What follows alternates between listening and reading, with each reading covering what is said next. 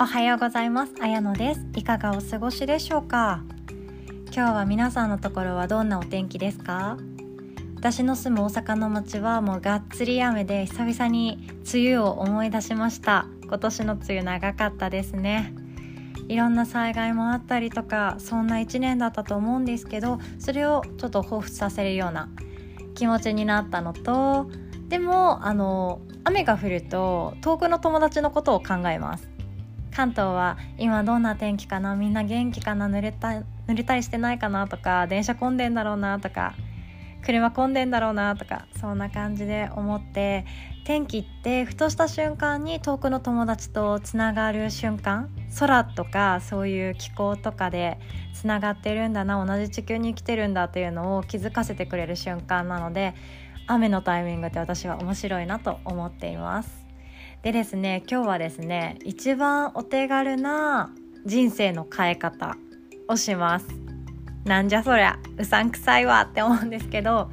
これはあの実践あるのみです。で人生を変えるにはどうしたらいいかっていうと自分の習慣を変えていくんですね。習慣を変えたその先が人生や運命を変えていくんですけどその習慣づくりっていうのがとっても大事だなって改めて思います。で毎日毎日同じような毎日そして同じような週末同じような平日が同じような顔してやってくるんですけど実は全然違いますよね。その地震災害とかが起きた瞬間何か事件事故が起きた瞬間日常って日常じゃなかったんだっていうことに気づかされて同じような毎日が来てるようでそれは宝物だったんだってやっと気づけるんですけどもう何も起こってない平穏無事な状態で私たちの毎日は貴重であることそしてこの日常がやってきたことがとても素晴らしいことっていうのを改めて感じていくことから始まります。で私のヨガのレッスンリラックス系がとてもいいんですけどそういうことの気づきを一番大切にしたいなとは思っていますそのヨガが始まってからそして1時間終わった後にまた感じられる今日がやってきたという気持ちをリフレッシュしていただけたら嬉しいなと思って組んでるんですけどまあその話はさておきで習慣の変え方っていうのが一番お手軽なのは自分の視界に入る環境を変えていきます。まあ、これはよく聞く話かもしれないんですけど例えば自分の体を変えたい1年後のボディラインを変えたいって思ったら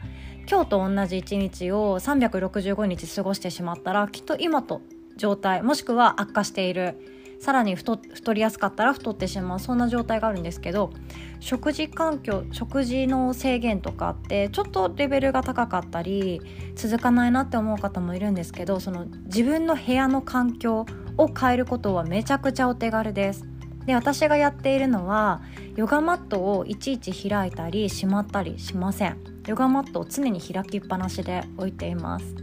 でそうすると何がいいかっていうと朝ちょっと早起きして私はリビングに引いてるんですけどリビングにやってきてさあ味噌汁作ろうかなっていう前に先にヨガマットの方が何ていうか視界に入ってくるんですね。でそうするとん今日今しか動かないかもしれない。よし5分だけやろう。って思って5分やります。で5分やったらもうちょっとここの朝菜だけやろうかなとかちょっと誰かの動画見ようかなとか見ながら一緒にヨガしようかなとかそんな感じになります。そうするとヨガのある暮らしができます。もうこれがとっても簡単。でヨガの場所なんで作れないよって思う方はちょっとだけ あの物を片付けるといけるんですよ。っていうのもヨガマットが意外と広げてみて分かりません。ちっちゃいんですよね。畳1畳ないくらい。もしくは畳1畳がっつり。それプラスアルファぐらいがあるかと思うんですけど大抵ないんですよ。でもうヨガマットもしてないという方は例えばヨガのブロックとかボルスター。あと筋膜リリースローラーとか。それを常に出しておく。でそうすると座ったままあぐらだけのスペースでちょっとだけ筋トレができたりとかインナーマッスルをする、あの意識的にやる呼吸とかそういうのができる環境になっていくんですね。その周辺環境を変えます。なのであのリビングとかで机の上ご飯食べる机の上に書類がいっぱいある方はその書類を早くさばきたいって思ってたらそれはいいんですけどリビングでリラックスをさせたいっていうのが習慣にしたい優先させたい場合はその書類はできれば見えないところ椅子の下とかところに置いていた方がいいです。であとは読みたい本今電子書籍の方が主流になってきたのでしょうかね。あの電車の中とかでタブレットでご覧になってる方も多いかと思うんですけどもしどうしてもこの本読みたいって思ったらもうソファーの椅子の上に置いておくとか机見えるところに置いておくとかそうした方が手に取るタイミングが増えていきます。視界に入るタイミングが増えるので結果手に取る瞬間も増えていきます。そうするとあの読みやすくなるし読み終えるのも早くなります。で本で思い出しました。本って全部ちゃんと読んでますか？私は読んでません。申し訳ないんですけどちゃんとは全部丸々読んでないです。であの分厚い本であればあるほどその本を買った理由を思い返して自分はどこを学びたかったんだっていうところの前後を最初に読んでで余力があれば最後までとか最初からとか読むようにしてます。まあ、最初の初めの初めにっていうところはとても大事なので読むようにはしてるんですけどなので本全部読めなかってもあの何ていうか自己嫌悪に陥らないでくださいね。そんなに私たち24時間ありますけどね自由な時間ってそこまで残されてないので自分がその本を手に取って何を求めて買ったかっていうのを思い返しながら読んでいくととても読みやすくなっていくしあこれが得られたよしありがとうって思えて次の方に行けたりとかもします。そんなちょいちょい読みがいいよ大絶賛ってわけではないんですけどそういう風にちょっと自分をうん最後まで読めない自分なんてダメだって思ってしまう方にとってはそういう考え方もありなんじゃないかなって私は思ってます。でですねその周辺環境視界に入ってくるところっていうのと加えて自分があのよく触るスマホのアプリも一番大事にねやろうかなって思っていることとかやらなきゃいけないことリストを書くよりもそのアプリを一番初めのページに持ってきておくと忘れづらいです。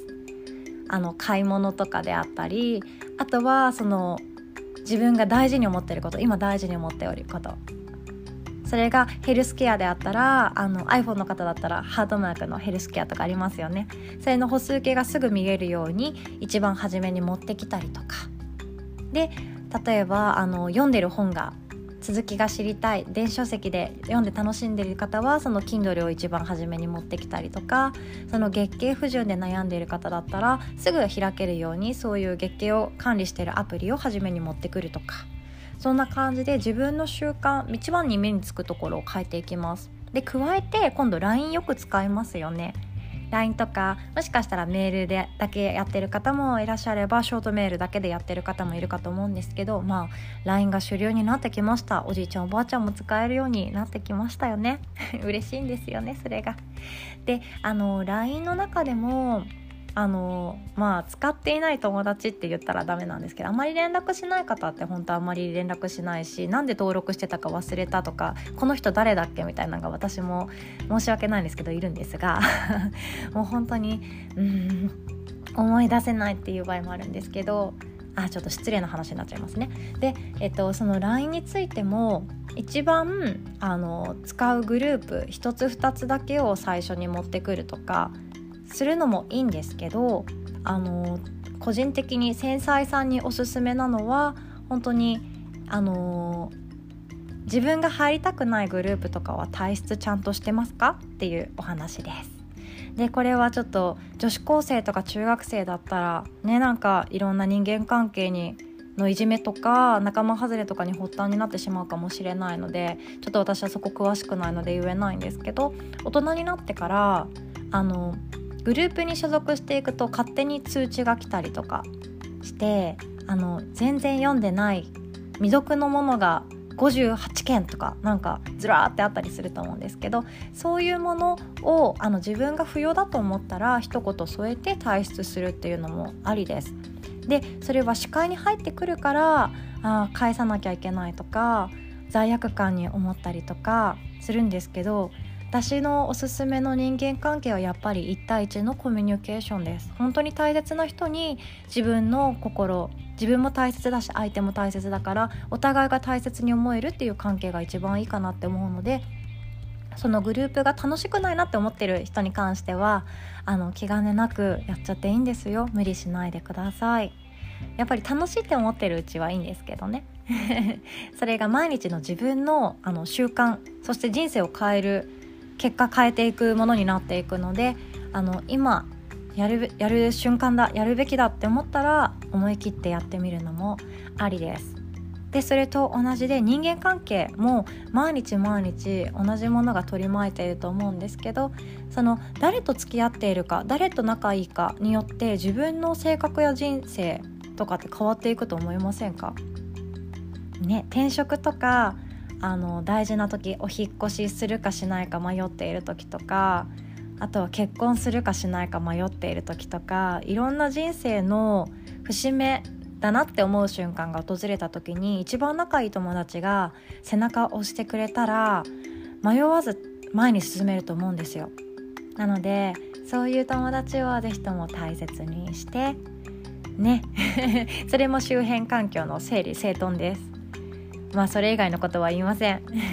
まあまずは自分の部屋特に一番いる時間が長いところリビングであったり寝室であったり自分がいる場所が長いところの環境を少しずつ変えていくのがとてもおすすめです。であのもしお菓子食べちゃう人それで自己嫌悪になったり太ってしまう方は私はやってますけどお菓子はもらったものしか家に置いてないんですよ。買わないんですよ。娘のお菓子はちょいちょい買うんですけどこれは本当にいるのかなっていうのをあの 何て言うかね朝まで会議みたいな感じでめちゃくちゃ語り合ってからお菓子売り場で、まあ、買おうかってなったりじゃあ今日はいらないねってなったりお菓子一つ買うにしても中身見てますかね？その添加物が入っててショートニングっていう言葉も入っていてそういうものを食べて満足するよりもなんかもっとね面白いことがあるしもっといいものがあるなって思って100円で買えるものだけどそれは本当に必要なのかなっていうものも思います。であのお客さんが来るかもしれないから置いとかなきゃねっていう方はぜひぜひ置いといた方がいいんですけど、まあ、できれば冷蔵庫の中で保管できるゼリーとかですぐにあの視界に入ってこないものを置いていくのがとてもおすすめです。アイスクリームとかね。そういう日持ちがしてすぐに視界に入らないもの。で置いておくと自分の気も紛れますよ。冷蔵庫より手前にヨガマットがあったらよしヨガしようってきっとなります。なるかな？まあそんな感じで、あのー、1年後の人生をあのヨガの日私と桂さんで開いているヨガサロンでは変えてあげたい。そういう悩んでいる方々を変えてあげたい。変えていきたい。一緒に頑張りたいって思っているのでこういうお話もしました。では今日も最後までお聴きくださりありがとうございます。ではおしまい。Bye.